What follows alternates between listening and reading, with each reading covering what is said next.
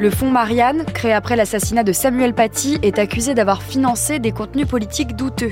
Ce fonds, lancé par Marlène Schiappa, devait soutenir la lutte contre la radicalisation. Mais d'après les révélations de Mediapart, il aurait servi à dénigrer des opposants à Emmanuel Macron pendant les dernières élections présidentielles.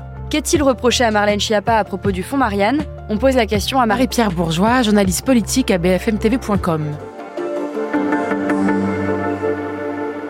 Alors le fonds Marianne, ça a été créé par Marlène Schiappa en 2021, à l'époque où elle était ministre déléguée à la citoyenneté. Le but de ce fonds, c'est de soutenir des associations, des acteurs de la lutte contre la radicalisation, avec un objectif, donc soutenir la lutte contre la radicalisation en mettant ses pas dans ceux de Samuel Paty, le professeur qui a été euh, assassiné.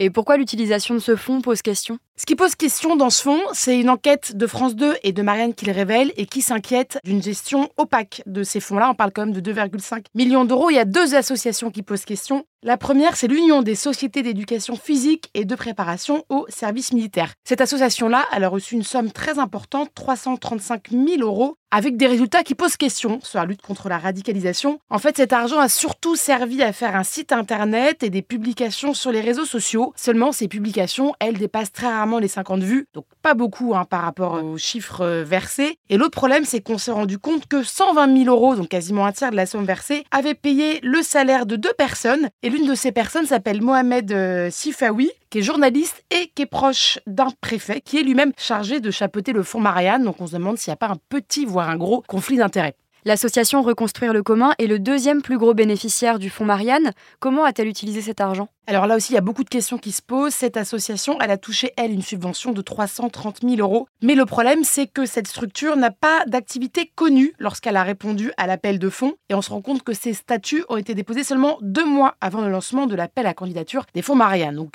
certains trouvent ce timing un peu étrange. Autre problème, c'est qu'avec ces fonds, cette association a posté une cinquantaine de vidéos sur les réseaux sociaux. Et ces vidéos, finalement, elles sont un peu loin parfois de la lutte contre la radicalisation. Elles s'en prennent surtout avec virulence aux d'Emmanuel Macron pendant la campagne présidentielle. Et ça, ça pose un gros problème parce que dans le code électoral, vous n'avez pas le droit d'utiliser des moyens publics pour influencer le résultat d'un scrutin. Et quelle a été la portée de ces vidéos? Est-ce qu'elles ont pu jouer un rôle dans l'élection? Alors, toute la question est là, c'est pas du tout facile de le savoir, mais en fait, peu importe que ces vidéos aient été beaucoup regardées ou non, le problème c'est qu'elles vont à l'encontre du code électoral, donc même si elles n'ont été regardées que peu de fois, malgré tout, vous n'êtes toujours pas censé utiliser des moyens publics pour influencer le résultat d'un scrutin. Est-ce que Marlène Schiappa ou d'autres membres du gouvernement ont réagi? Marlène Schiappa n'a pas réagi directement, c'est son cabinet qui a réagi. Son cabinet dit que Marlène Schiappa n'est jamais intervenue directement dans les décisions des associations qui ont touché ces fonds. Par ailleurs, elle dit également que c'est, je cite, totalement faux de prétendre qu'il s'agirait d'amis de la ministre. Par ailleurs, son cabinet dit aussi que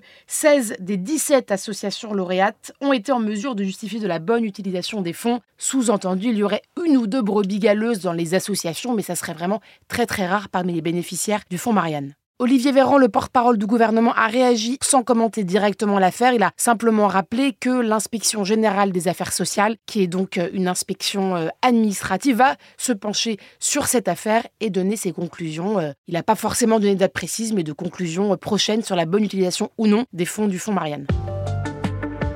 Merci d'avoir écouté ce nouvel épisode de la Question Info. Tous les jours, une nouvelle question et de nouvelles réponses. Vous pouvez retrouver ce podcast sur toutes les plateformes d'écoute, sur le site et l'application BFM TV. À bientôt!